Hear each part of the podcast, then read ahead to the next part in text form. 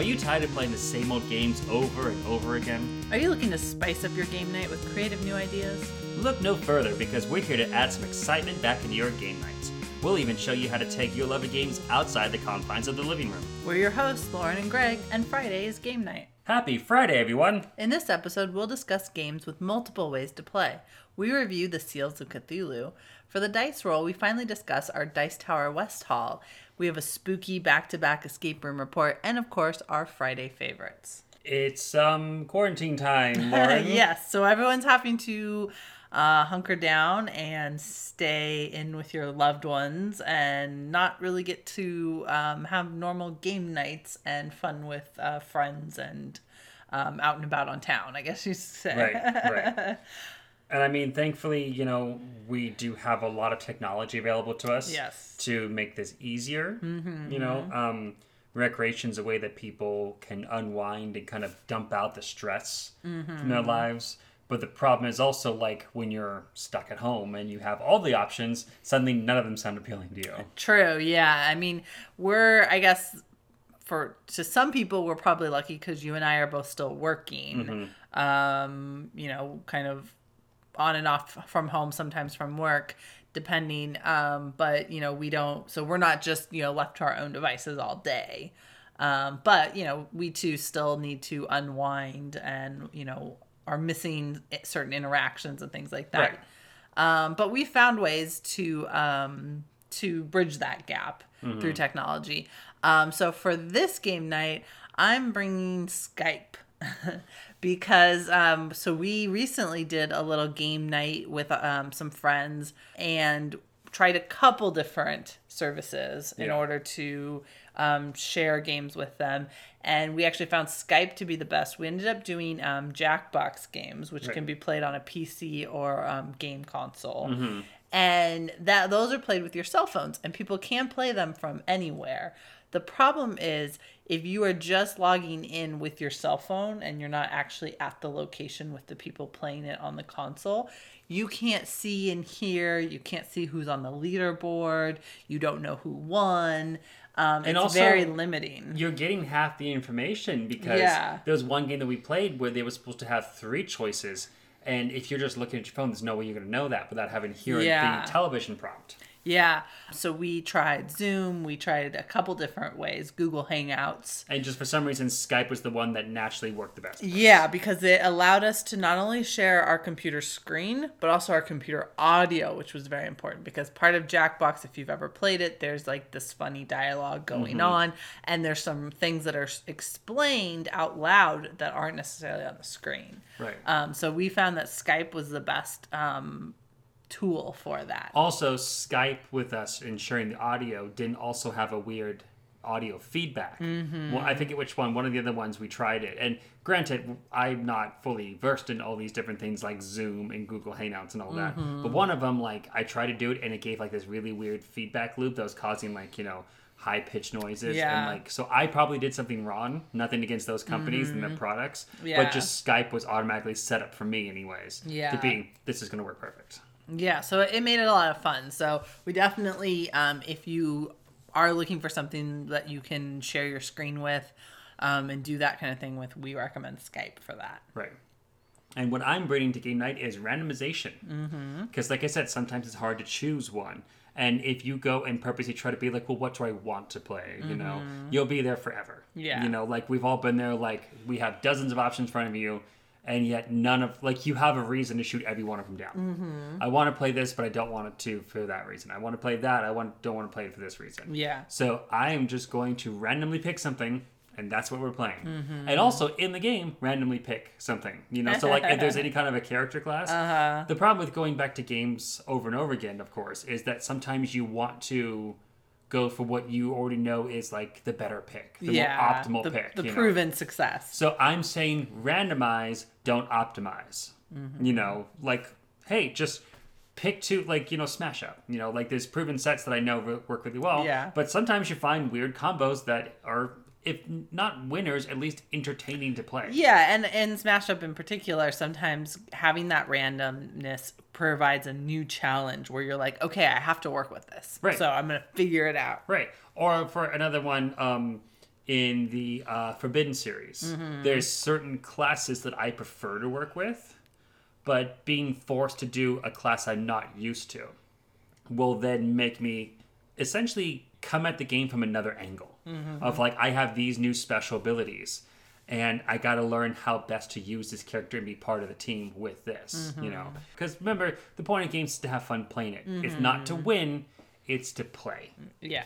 So if you lose, that's okay. Unless there's money involved, then be upset. Well, let's get into the episode. All right. So, um, in this episode, we're going to be talking about um, games that have multiple ways that you can play them. And this is not to say that you have come up with house rules or you've come up with creative ways to play them, but the game itself actually has different rule sets or different variants built in already.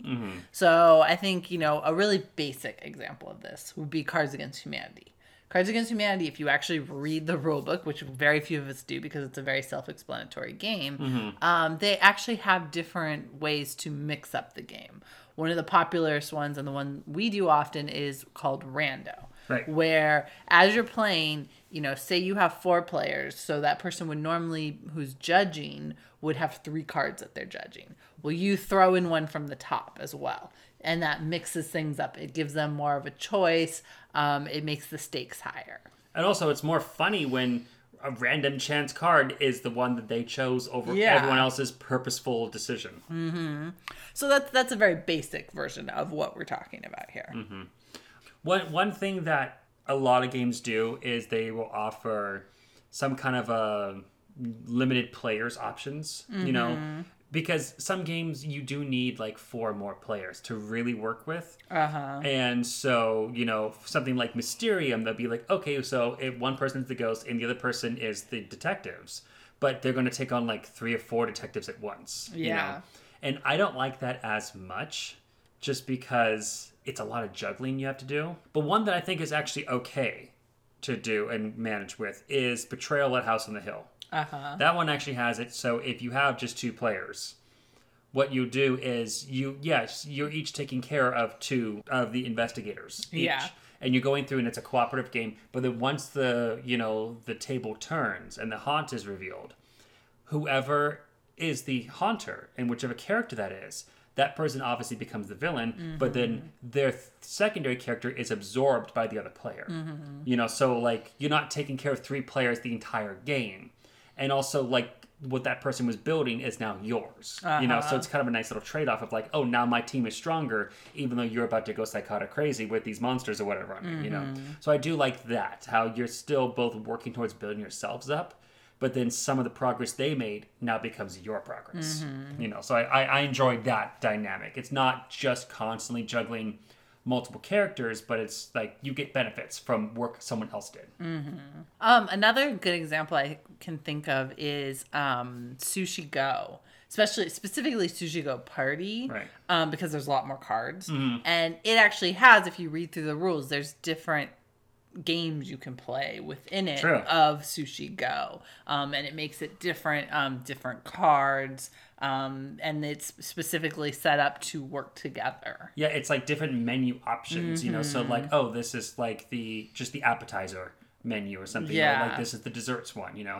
And they yeah, there's different combinations of cards because realistically, you're not supposed to play with all the cards that come with that game. Yeah. You're supposed to take like this set versus that set because they interact differently with each other. Yeah, exactly. Yeah. Um, another one I thought was interesting was uh, the Arena of the Gods, which is one we actually got from the Mm-hmm. convention two years ago. Yeah. And in that one, it's typical. It's kind of like King of New York or King of Tokyo, where it's like you're taking care of these giant, you know, colossal figures that are super powerful, and you're fighting each other in this arena. But in Arena of the Gods, what I think is interesting is they have what's called Titan mode, where instead of it just being a battle royale, Uh-huh. it's all versus one, but the one is three times as strong Yeah. they get first to cherry pick all the best weapons and armor and mounts that are available in the game. Mm-hmm. Yeah. And then they have three times as much health. Uh-huh. And they win if they kill all the other players. Yeah. But all the other players win as long as the Titan goes down. Yeah, it's a, I mean, you can, what's interesting about that game is you can play it two player kind of normally. Um, or it, that that way that you're talking about the Titan mode that works really good for two player as well. Or I mean, you could even have multiple people playing it Right. with that Titan mode, um, where one person is controlling the Titan and the others are all controlling the players. Because the thing that I think is kind of that I don't like about that game for the normal mode, the Mm-hmm. Yeah. battle royale, is it says that once one player gets knocked out, the game's over. Uh huh. Which I understand why they do that because it solves the waiting for the game to be done Yeah. problem. Yeah. But in a Player game, elimination's not popular anymore. yeah. But in a game where everybody is working towards taking down this one guy, Mm-hmm. you know, there's still some satisfaction to be like, I helped wear him down, even though I lost. Lauren delivered the killing blow. Uh huh. Yeah. That's still fun to watch that, as long as it doesn't drag on super long. Mm-hmm. But you know, it's it's an interesting variant that I think is much well appreciated. You know, Yeah, I think, you know, the benefit of having these kind of alternative ways to play is it gives a, the, a, a single game more versatility and more replayability as well. Um, not only, you know, I think probably the most common way we see this is uh, variance for player count, right? If you have two players, this is how you should play the game. Right. If you have three, that's that's the most common. You see that a lot in different games.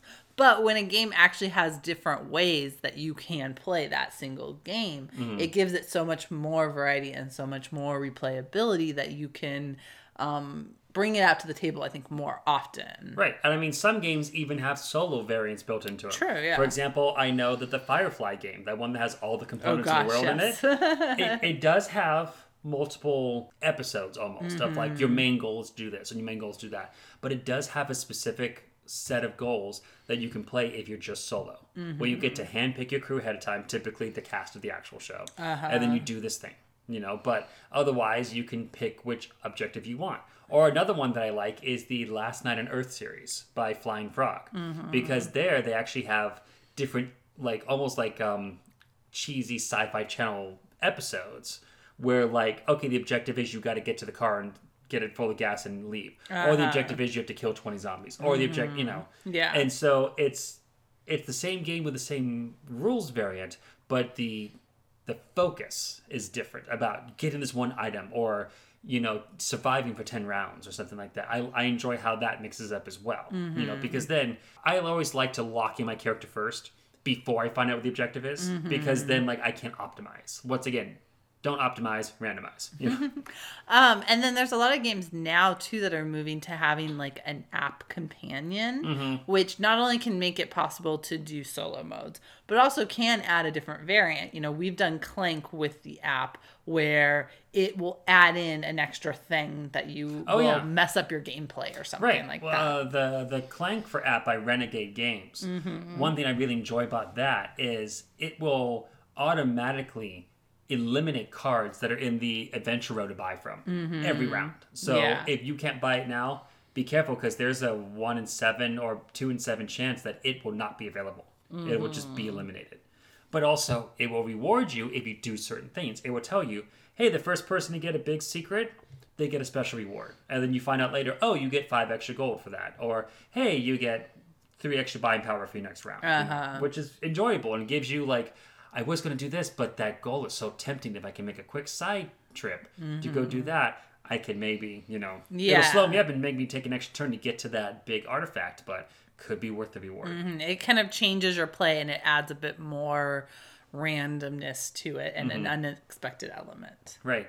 And I mean, they also, what's interesting about the game is they have this, at least I remember in the fantasy version, I don't remember if it's in the sci fi version, but the original fantasy version, there's this Medusa lieutenant. Mm-hmm. And if you don't do the objectives at a certain time, she gets upset and she punishes you. Yeah. Like, okay, no one did what I asked them to do, dragons attacking. Mm-hmm. Why? Because I said so. Yeah. So it's interesting that you also have to appease this warden essentially to make sure that she doesn't totally wreck your game for no reason other than, well, you didn't listen to me. The other thing that I enjoy is when games have their own difficulty meter. The gameplay itself doesn't change, but what changes is how far behind the eight ball you start. For example, the Forbidden series. Yeah. That one, what I think is so great is that in all of them, they have this nice thick stock cardboard like rectangle that essentially is like a meter for like how bad things are getting. Like Mm-hmm. the first one's a water meter, the second one's the sands rising. I forget what the third one is, but it's something like that. Like the winds are picking up or something. Yeah.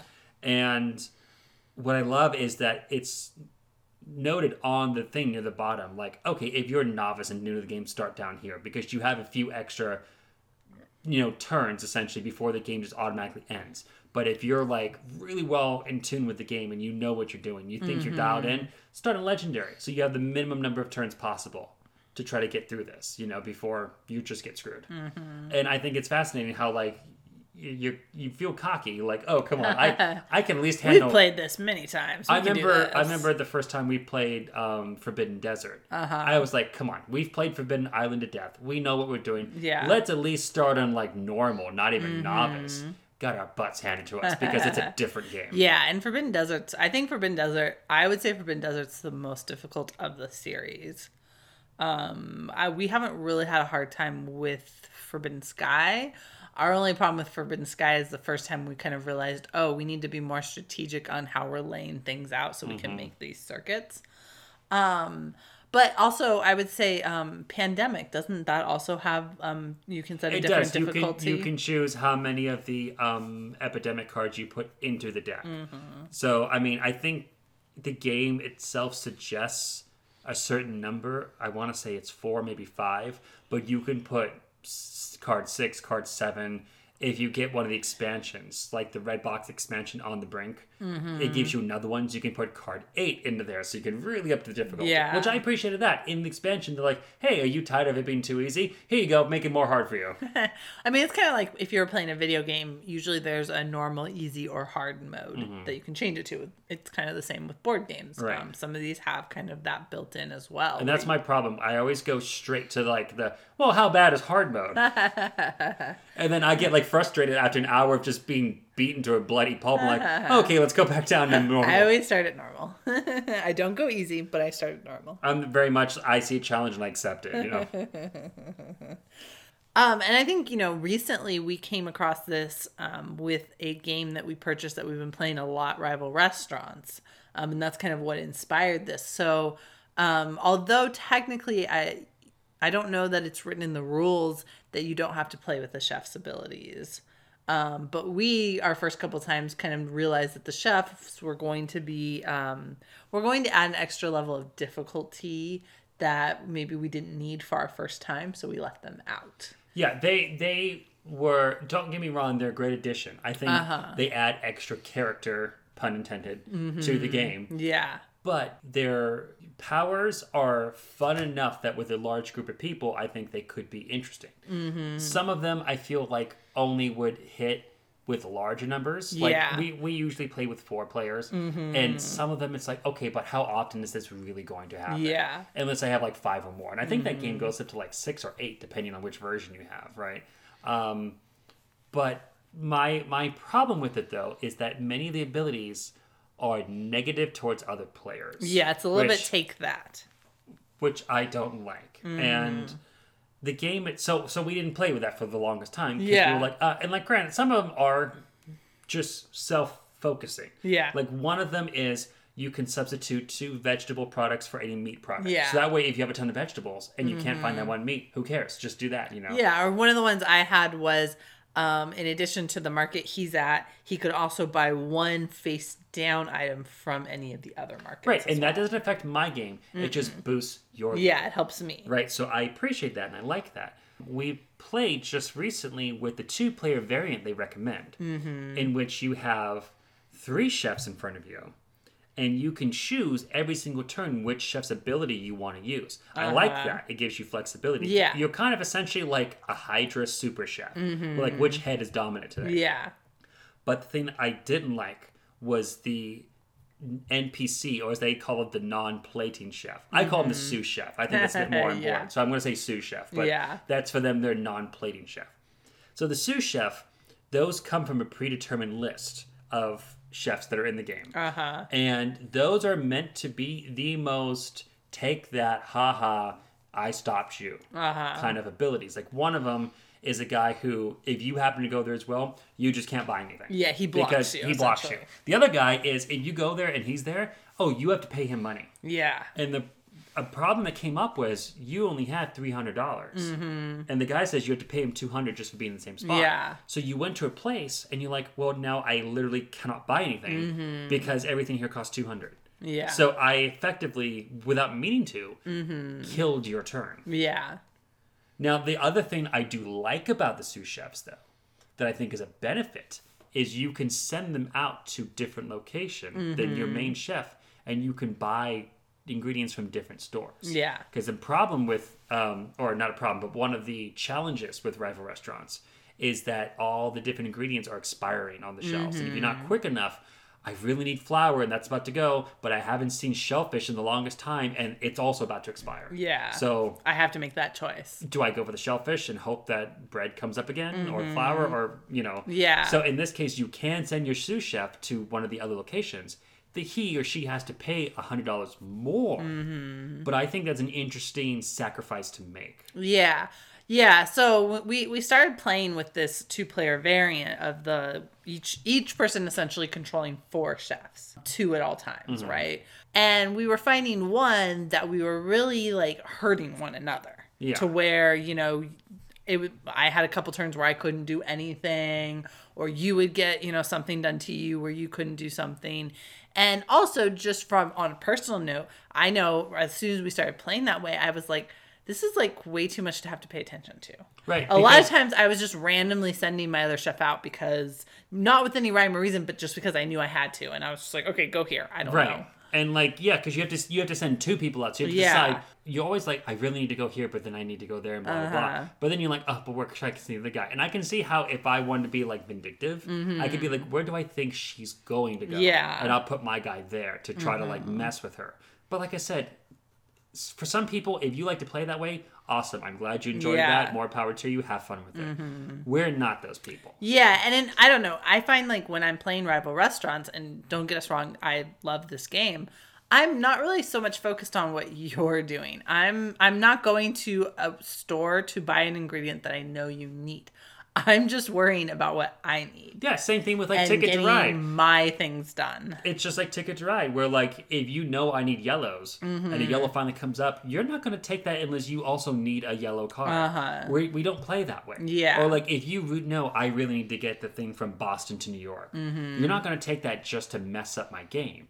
You're only going to take that if I'm You sorry, but I it. also need Boston to New York. Yeah. You know, it's we Or get, that is the fastest way to do my thing. I need to. we do that. happen to get in each other's ways. Don't get us Yeah. wrong. And we're like, oh darn you, I needed that route so bad. Now I have to go Uh-huh. all the way around. Yeah. But it's incidental, not purposeful. And I think that's the thing. It's it's it's frustrating, but also fun when it happens because oh now I have to come up with a new battle plan. Yeah. But I, I think to be like the ha ha. yeah that. yeah so it, you know we we quickly kind of realized that well one it was just too much to keep track of Mm-hmm. um so we decided to essentially get rid of that extra chef, chef, yeah.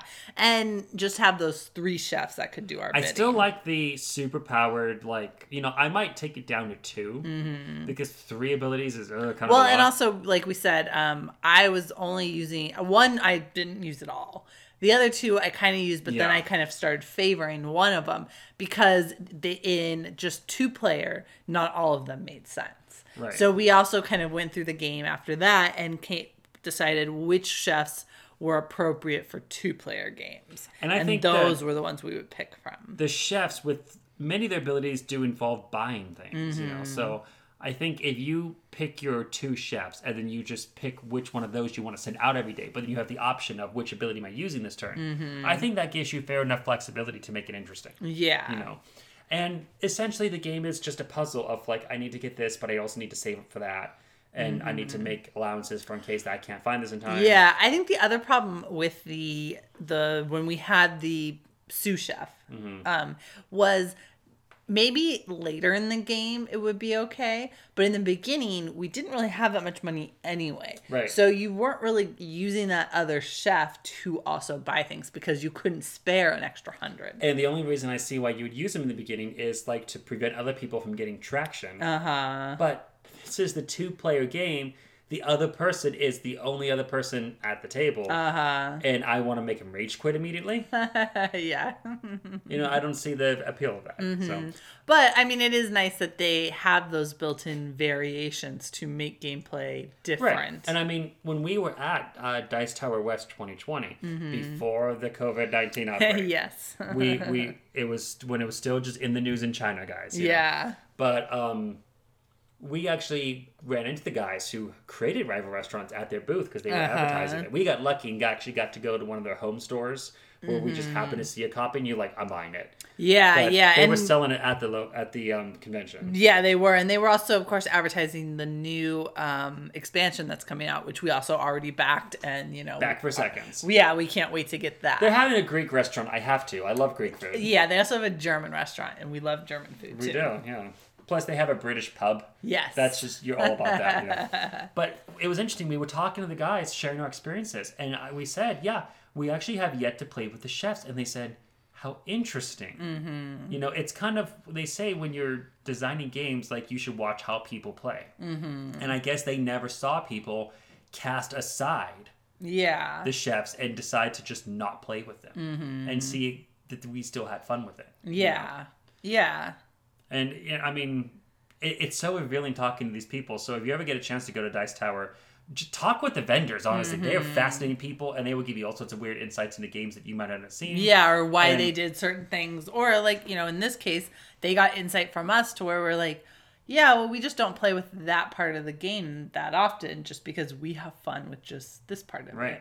So, but uh, while we were at the Dice Tower convention, we actually came across a couple other fun people too, Mm-hmm. including a friend of ours who gave us a game to review for you. Yes. So now we're going to go into a special segment of a review corner Yeah. for the Seals of Cthulhu. Yes. So this, uh, we happened to run into the creator at Mm-hmm. the convention. You got in touch with him through our Twitter, I believe. Yeah. And um, it is by Thing Twelve Games, and it is a two-player game uh, that's kind of like a bidding game Yes. where you are you're bidding investigators and cultists to try to gain artifacts that belong within the Cthulhu realm. Yeah. You know, parts of uh, seals that would unlock the sleeping elder gods, you know. Mm-hmm. And I got to say first impressions the box The box is in, really cool. Yeah. cu- pretty cool. It's got a magnetic seal on it, you know, like you can hear Mm-hmm. it. You know, that's it. The magnet's closing on it, so it's like nice and firmly shut. Yeah, well, it, it looks like it looks like a book. It does. right? And what I like is that it has the plastic sleeve that goes over it to make sure it Uh-huh. stays tight and shut. But the plastic sleeve itself, in a rare bit of genius, also has a bit of art on it it looks like a chain and a padlock, keeping the book closed. Mm-hmm. Yeah, and when you open it, the, it, the box actually looks like a hollowed out book that Mm-hmm. you're then finding these items in. And the whole like kind of idea behind it is basically there is this secret government organization that has been keeping these relics safe and top secret, but they have gotten out and they have essentially changed history. Um, and so you're trying to pair these relics together, the investigators against the cultists who are trying to use them. And through this betting style, um, one person ends up winning. Right. So essentially, it's an auction game Mm-hmm. where you have uh, five tokens in front of you. The other person has five tokens in front of them, and you see a card on the table that is either worth this many buying points later or worth this many victory points later. Mm-hmm. But you can't see that card. That's the thing. Yeah. And so you're essentially putting forward bids of I bid three cultists. Well, I bid four investigators. Whoever puts the forth the most bid takes the card, but the other person takes those resources. So you're constantly trading resources back and forth. Yeah. So essentially, you're trying to pick and choose your battles. Yeah. We had to play this a couple times to really get the full swing of it. Yeah, well, and then the other thing is when you do get these cards, and if you make a match between two of them, um, they have certain abilities, Mm-hmm. and they a lot of the abilities involve kind of flipping cards. Because you have to show that you've used it or not. Well- or the other cards let you be able to flip those back over. Well, yeah, the whole idea with flipping it is you you know you're blindly betting on these things, Mm-hmm. right? And so by being able to flip these cards, you're able to see what you're betting on. Right. And kind of control things differently. So, you know, and then once you've done that, you flip a card over and you can no longer use that ability, but another card might have the ability to unflip it so you can use it again. And we should say the cards that are being put out. Yeah. We are taking turns from our hand putting one out on the auction. so table. only one person knows what is What its true there. value is. Yeah. And it's interesting because they have inverse values where the one that's worth five victory points is only worth one auction point at the end, Mm-hmm. and vice versa. The one that's worth five auction points is only worth one victory point. So you kind of have to once you recognize that, Uh-huh. then you know like which ones you want to grab early, so then you know which ones to grab later. Yeah. You know, my problem with the game though was just the it takes a while to wrap your head around that. Yeah. and to wrap your head around the whole activating cards to like get combos going and stuff. Exactly. Yeah. It, the definitely the hardest part was figuring out how to activate cards, when to activate them, and why. Um, because they kind of seemingly all just do the same thing. Mm-hmm. They all just are like, oh, well, you flip a card, but it all depends on which card it is that you're flipping. Um, so that was a little um, hard to wrap our heads around, I would say. Yeah. The other problem I have with it, I this is my personal opinion. Uh huh. I feel that the number of cultists and investigators you have is too limited. Yeah. Because actually, I'm counting again. There's only four for each side. Mm-hmm. So if I try to bid four onto the first thing, then on my next turn, I have nothing I can do. Mm-hmm. And you can just put out the thing saying one cultist, and then you just give that well, to me. yeah. I'm trying to remember. Can't you also use cards to bid? You well, you can use cards, but I'm saying on the very first turn, Yeah. like you know, yeah, it- you have to be very strategic about your betting so that you don't end up that it way. It feels like the game itself. Okay, here's here's the best analogy I can come. Mm-hmm. The game itself kind of feels like the box. It's beautiful to look at. It's really well themed, but it feels to me a bit hollow inside. Mm-hmm. Like there's great ideas there, but I wish there was more for me to play with. You know, like Yeah. I wish I had a few more tokens so that I can like kind of stretch out my a few my- more tokens and maybe a few more abilities. I wish there was a little bit more variety in what the cards can do. Right. Um, there is this game is, is kind of going along with the theme of our episode. Um, it has a couple different ways you can play it. There's an addition of like character cards Right. that also give you some other abilities, which is kind of nice because, like I said, the the cards themselves are kind of are limited to sort of flipping other cards around. Mm-hmm. And those So- abilities, I think you can only activate once per game. Pretty But- much, because the game. That's the other thing. The game is very short. It's a very like quick. Play it's like a 20 minute game at best. Yeah, Yeah, like you'll you'll be done before you know it, and you're like, oh, I Mm-hmm. guess we should go again. yeah, and you're like, oh, I guess I should have actually used my power instead of just you know, because Right. you, you sometimes you're like, okay, well, I don't want to do this yet, right? Um, Like, don't get me wrong, I enjoy this game, and I think it's a very fun yeah, game to play. and 'cause- I think I think the thing about this game is so we're not huge Cthulhu fans, I was but about I say that, know I know that there's some people out there who just really love the theme of Cthulhu. They're really into the lore and things like that. I would say if you are a big Cthulhu fan, this is definitely a must for you. Um, just because you know the two being that it's a two player game, which is can be kind of rare sometimes, and um, the look of it, the theme of Mm-hmm. and it's short because some of the other Cthulhu games, like Mm-hmm. um, I think it's called Mansions of Madness, off the top of my head. uh-huh. Those games usually are better with like more people, and they usually take longer. Yeah. like sixty to maybe ninety minutes or something. This is like a bite-sized game that you can have before a bigger thing like mm-hmm. that. So this is like your appetizer game. Yeah. you know, and it's good for what it is. I think it's just like mm-hmm. I said. I would have preferred maybe one or two more tokens on each mm-hmm. side, so I have a bit more play. Because having just four, I feel like that's not enough. And yeah. I'm I'm sure that it was play tested and whittled down to those numbers Uh-huh. for reasons. Yeah. It's just my personal taste. And we also we've only played this like once or twice now. So, you know, I think maybe once you've played it multiple times, you'll start to get a feel for certain things better. Um, that was just sort of our initial impre- impression of it. Yeah. Um, but, you know, it's always nice to have a two player game. Um, especially now where we can't go out and um, so we definitely appreciate that it's a really cool game it looks really cool on the shelf um, so you know I, I definitely would um, recommend, especially if you are a Cthulhu fan, um, to look up the Seals of Cthulhu. Right. Well, let's continue the Dice Tower theme and talk about um, our Dice Tower purchases in the Dice Roll. That is right.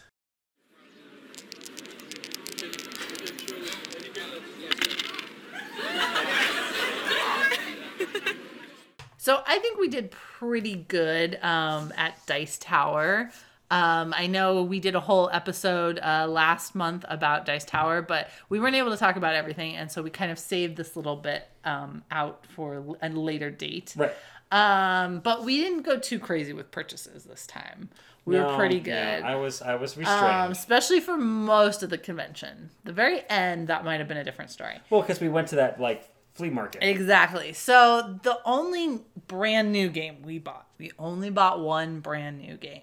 And that was something that you bought that you fell in love with over in the demo area. I did. It's called Paranormal uh, Detectives. Yes. And it is like the next level of Mysterium. Exactly. It's, it's very similar to Mysterium, but with more player interaction. and more variation. While Mysterium is always just focused on the tarot cards, Mm-hmm. Yeah. this one gives you the abilities to, you know, like mime things, to, um, you know, first of all, use actual tarot cards like the Uh-huh. Tower, the Lovers, things Yeah. like that, which I appreciate. Uh, you can use like a ghost meter to like indicate that something was like heavy or light or cold or hot or something. You, can use a Ouija board. Mm-hmm. You know. can use um, the player's hand to draw something. Right. They they really did a lot of different ways to interact with the paranormal investigators, which I appreciate. Uh-huh. I also appreciate that in this game, there's a variant of play where they recognize that some people do not like to be touched.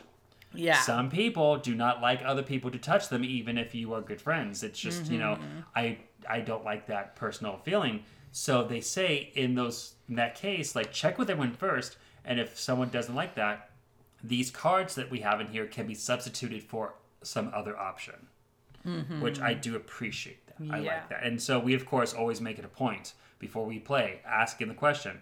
Are you okay with me drawing a shape with one finger on your back, or, Or are you okay with me grabbing manipulating your, wrist your hand. and moving your wrist as you draw? yeah. You know, and so far we've had that's fine. Mm-hmm. But if there ever was a no for any reason, then okay, well we have a way to get around that. Yeah, it's not just like we can't play this game. Right. And that's from uh, Lucky Duck, right? Yes, lucky duck. Yeah.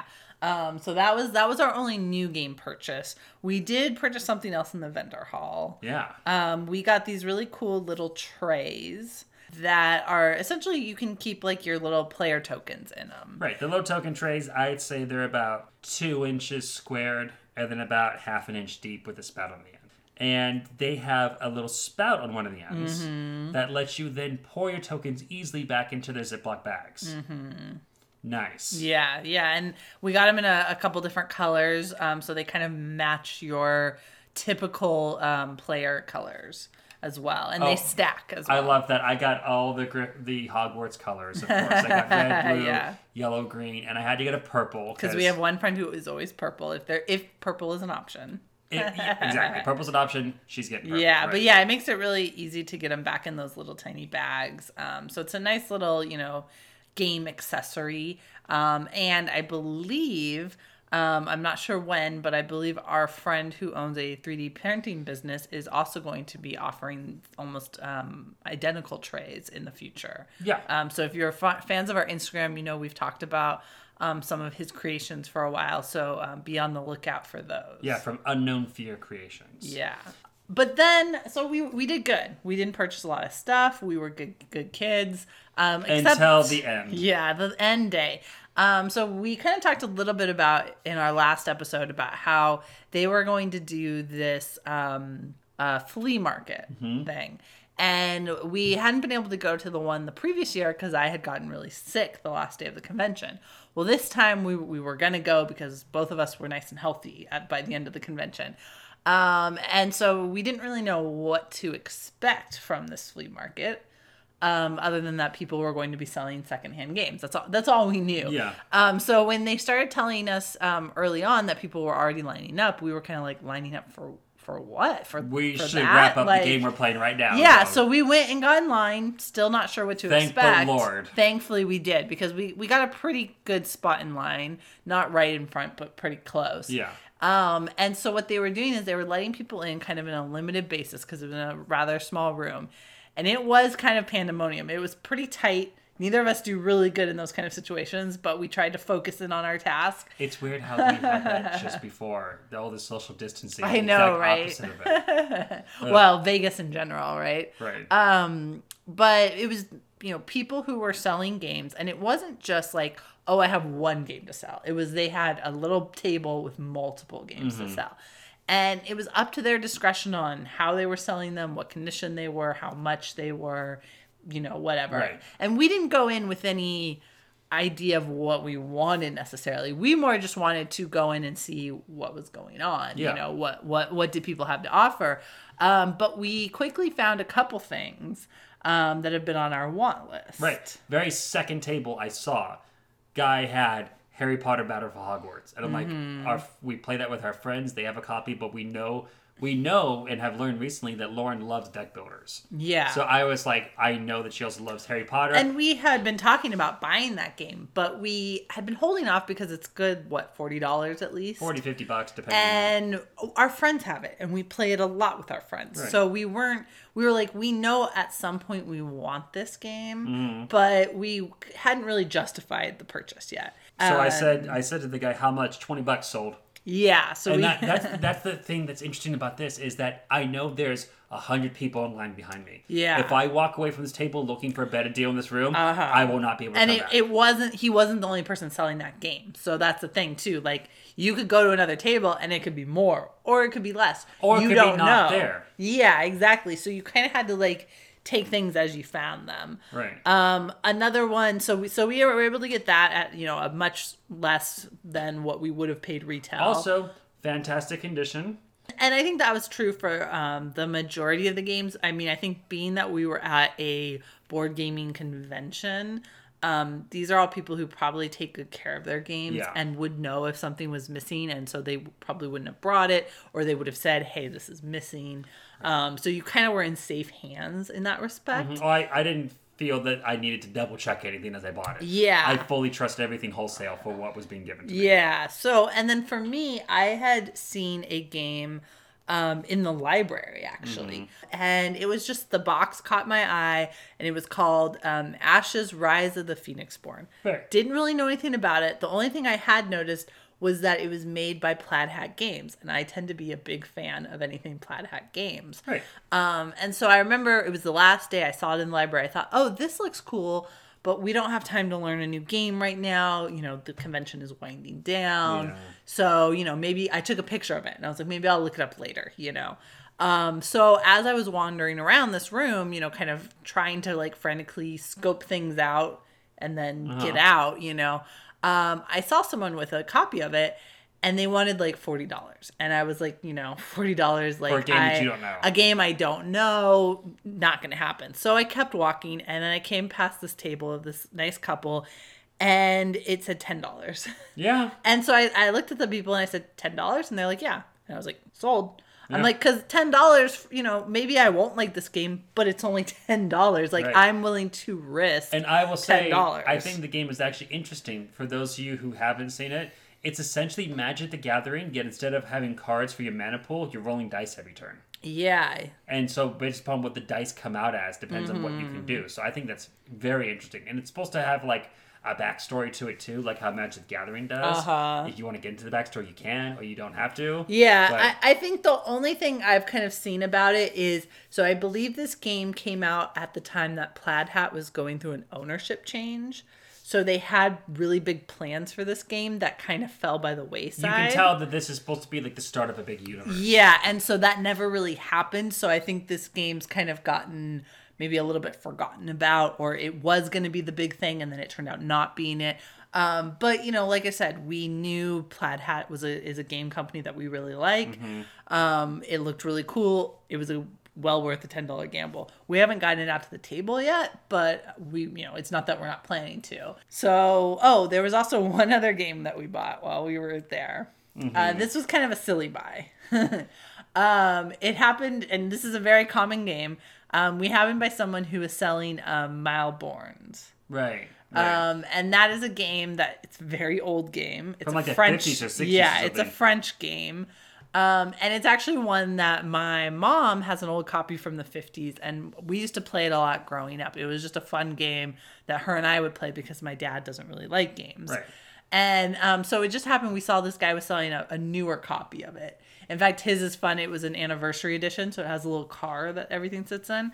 So we bought that for her just as a funny gift, and also so that she doesn't have to keep playing her old um, kind of retro version, and that can be kept nice and pristine. And so she can play this one as like, okay, this is your play one. The other one's Right. your like. Plus, also that counts as our fun souvenir from the convention Yeah, for her. exactly. Because I always think it's weird to give someone a souvenir of like, I went to France and I got you an Eiffel Tower keychain. Yeah. Why?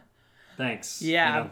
But, But- this is something she can actually enjoy. Yeah, but it was definitely an interesting experience doing that. Um, I would definitely like if you know I don't know if we're gonna go next year, but um, like we, if we go back to Dice Tower, I We're doing definitely again. we're doing that again. Um, the one thing that we didn't take advantage of is they were also doing online versions, and Oh, were tra- they? they were doing math trades and online trades where you know you would pre-arrange it and then once you got to the convention you would hand it off. Oh, I did remember hearing about that. Yeah. So you can say like, hey, I've got a copy of Smash Up. Who wants to trade it for something? Oh, I've got a copy of Pandemic that I'm willing to trade.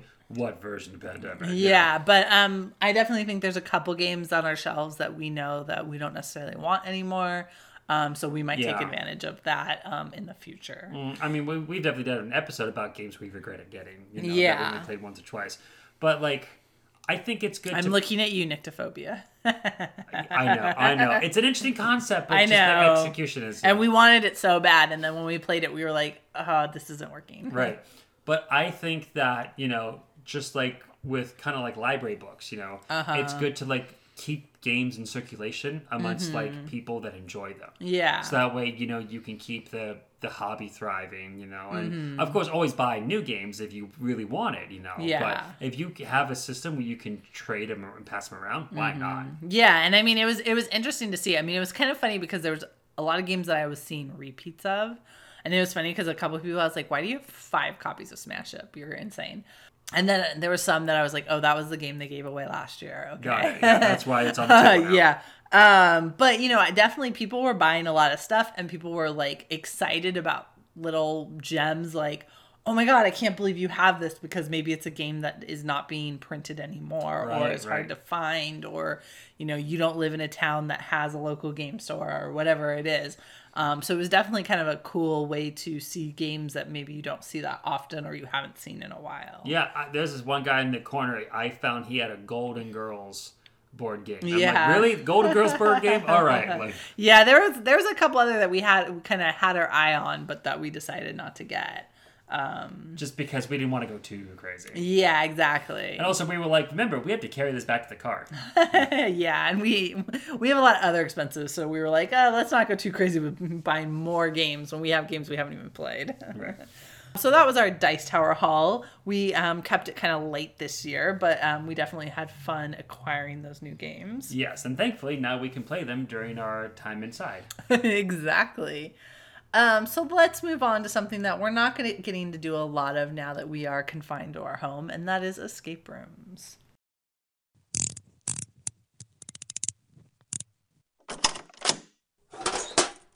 So for this escape room report, we have something kind of special. We have a back-to-back escape room. Oh, I love it when this happens.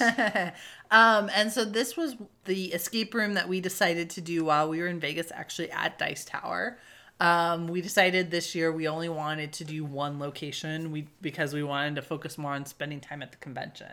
And last year when we did um, we did two rooms and both times it was kind of a struggle to leave the convention because you know you kind of also have to plan well we can't get into a game right now because we have to leave in a half hour It's to get- difficult you to know. work that out. so it, it took too much time away from the convention we felt so this time we were like well we want to do a room in vegas um, but we're only going to do go one place and last year we had heard really great things about um, lost games um, so the problem was with this room, um, you had to have a minimum of three players. Yeah. And although we were kind of inviting other people at the convention to join us, we couldn't guarantee that we were going to be able to find anyone. So we're like, let's not take that risk. Let's yeah, just do a different place. so we we didn't book it. Well, this year when I was looking for rooms, I saw that they have changed that, and now the minimum is two. So we could safely book it, and then if other people wanted to join us, we could um, add them on. Mm-hmm.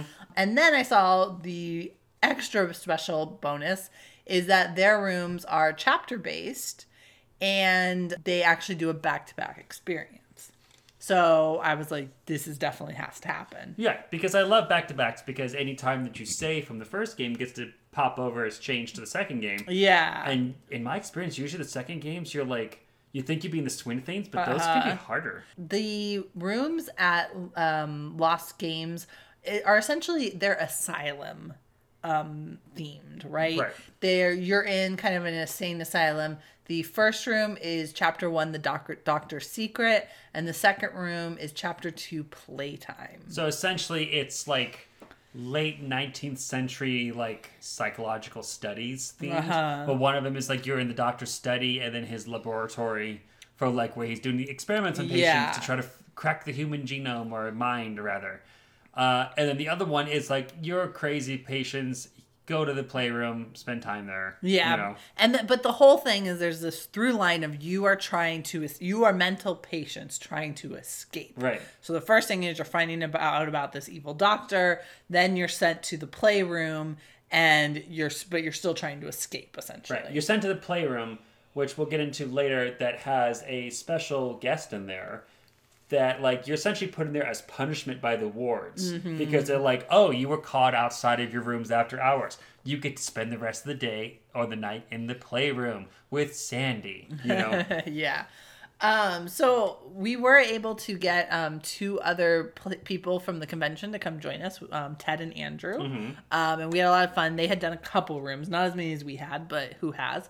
But they they still like rocked a lot of those puzzles. Yeah, I mean, I think there there's definitely something to be said by taking a bunch of um, board gamers and putting them into an Right. escape room. Like they're constantly, you know, problem solving, and you know they they understand game theory, right? Mm-hmm. So they were really doing well in those puzzles. Also, another fun little pattern I noticed. The year before, when we did the escape room in Vegas, the guy that we did the escape room with, he won one of the auctions. Uh huh. for this one. I'm pretty sure one of them won something from one of the auctions. Oh, so guys, play escape rooms with us. It pays off when it comes Yeah, to really. game auctions.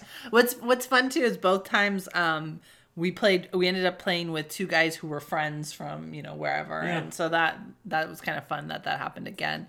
Um, but what's so what's kind of neat about this location is they essentially have your game master and the person giving you the hints Oh, I love this. is um, another patient.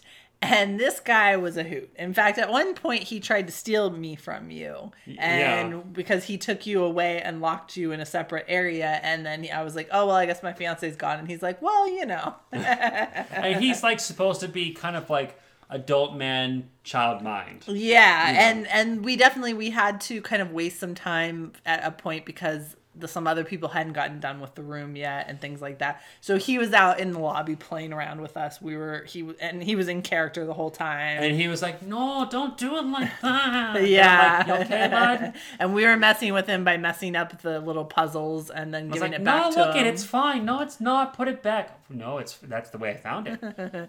And then they take us to the essentially the it's the like the debrief room where they're going to give you the um, rules, but it's kind of set up to almost look like part of an escape room. And Greg was convinced that it was part Okay, of the escape room. here's the thing. and started trying to take things apart. Yeah, as a kid, number one movie growing up, Labyrinth, Uh-huh. where it is all about wasting Sarah's time. And so I said, hey guys, you know it's a great idea. You ever hear the story about how they put you in a room and they tell you sit here and do nothing, but you actually the clock has started and you're supposed to get going? Uh-huh. Why are you sitting there doing nothing? Let's start tearing this. pla- Like, can you move so I can look under this cushion? And the guy comes in, he's looking at me like.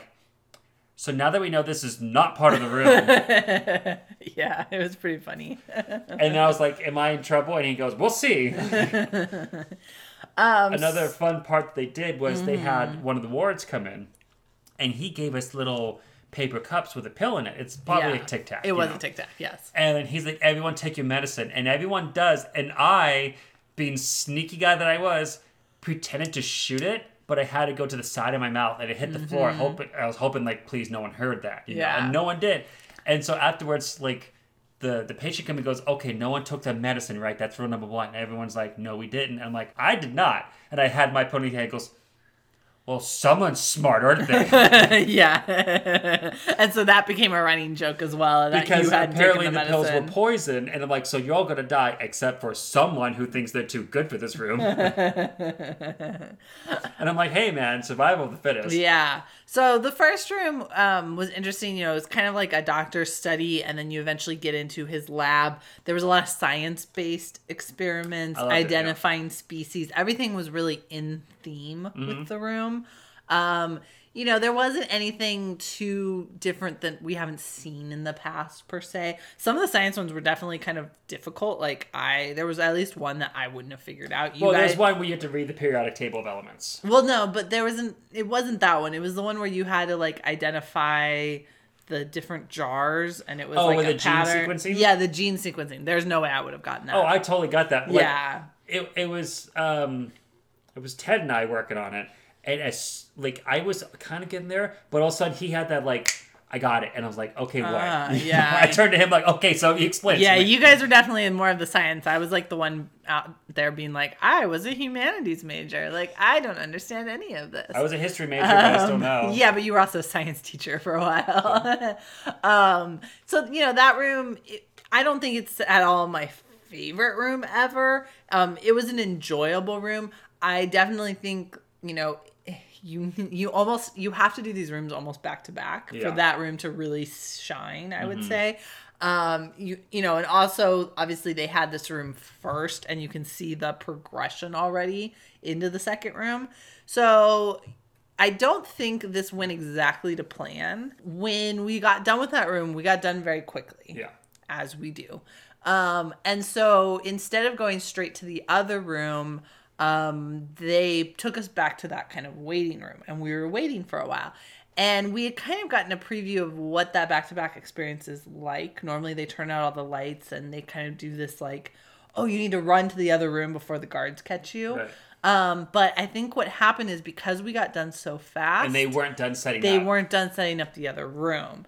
Um, so that couldn't quite happen as organically as they may have wanted it to. But I mean, like I said, at least we did kind of get a preview of that because we got there early and kind of witnessed the other people doing it. Right. Um, so we kind of knew like what to expect in that terms. You know, I, I wish that we would have had a little bit of a more organic way through, but we kind of had this thing going with our game master and this. And it was great know- because it then gave him a chance to kind of build more narrative. Yeah. Because then we go back and he goes, okay, so now you're not going to die. That's great.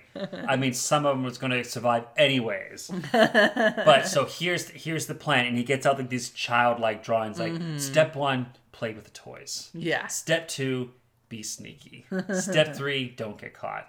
And that's how we escape. Yeah. And it's like, okay. You know? so then he like essentially asks us like, you know, like, who's going to be the one to go and do the secret mission with me? And he's looking me dead in the face. Yeah. Who's going to be the one? Anybody want to volunteer? Completely voluntary. Whoever mm. wants. And I'm like, I'll do it. He goes, oh, good. so he takes me down this dark corridor where it's just like him and like this tiny little flashlight.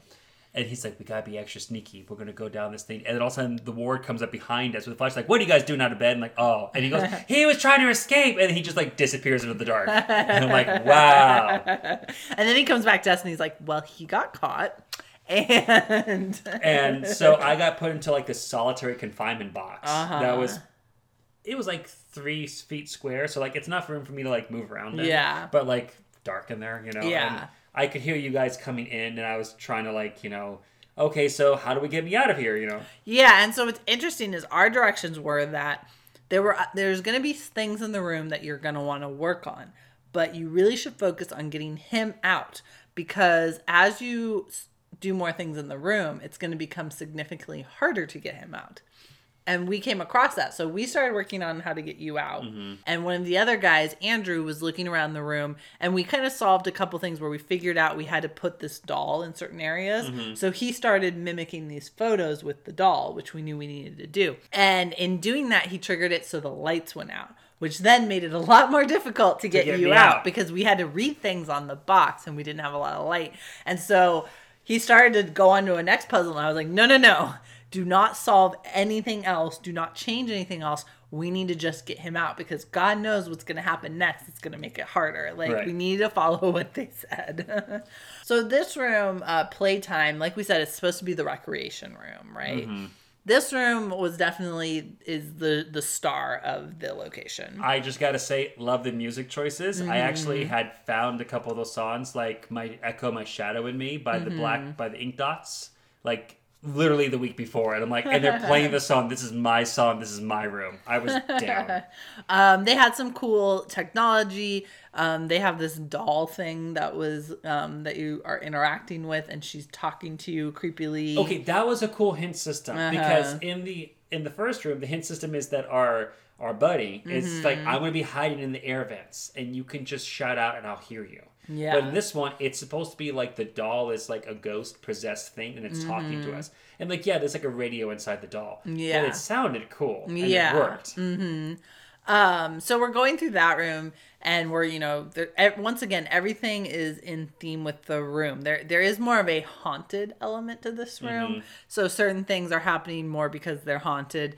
Um, but you're also working on you know trying to figure out how to turn on lights to different parts of the asylum. You know, once again, all of the puzzles are fitting in with the environment. We're not unlocking a bunch of things. We're not using a bunch of keypads. There were no keypads in this Right. room. You know, um so eventually we get into more of a a washroom, I guess you could say. Yeah, like an aqua therapy room. Yeah, and you actually get to do some uh, playing with some liquids. Yeah. um, and eventually we escape through um, kind of an unconventional means. We got to take a little ride Down a garbage chute. down a garbage chute um, to escape. Um, and you know, we were successful. We got out. I would say the the second room definitely took us a lot longer than the Yeah, first well, room. some of the puzzles were a bit of a stumper. I still think we we got through that room in less than an hour, though. Oh, definitely. No, we didn't need to use any of the time left over from the first room. No, but it, it was But- definitely a more it's it's the more challenging room. definitely yeah like there's one i mean it's on their website i don't think it's as much Mm-hmm. to spoiler to say there is one that has a chess board Uh huh. and that one we were constantly like that's it right and but then we didn't realize we were still missing a piece Yeah, and then suddenly we'd find another one. because they have a reference photo for where stuff goes but it's really hard to see what's in that photo because it's black and white Yeah. the chessboard's black and white so you like it, oh wait no oh he has a piece here oh darn you know mm-hmm. so Um, and then, then what was funny is afterwards, um, once we finally got out, we went back to take a picture, and I didn't even realize that the doll like. I thought like it was maybe pre-recorded or something. I didn't realize it actually had um, Mm-hmm. Someone on the other end of someone it. on the other end of it because then like the the doll and our game master were fighting. Yeah. and like the doll was insulting him and stuff. It was pretty, pretty funny.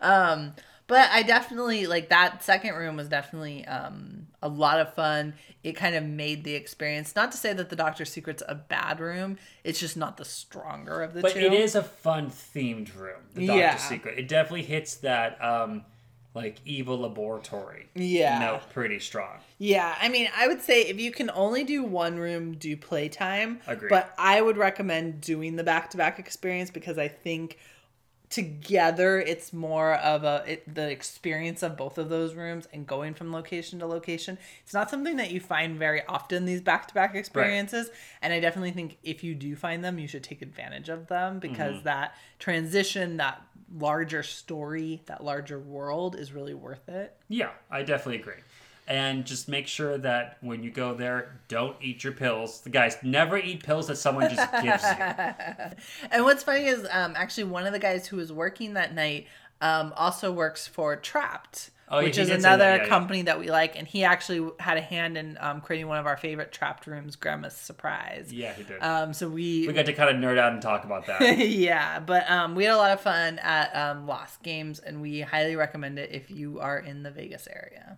So now let's move on to some other favorites of ours our friday favorites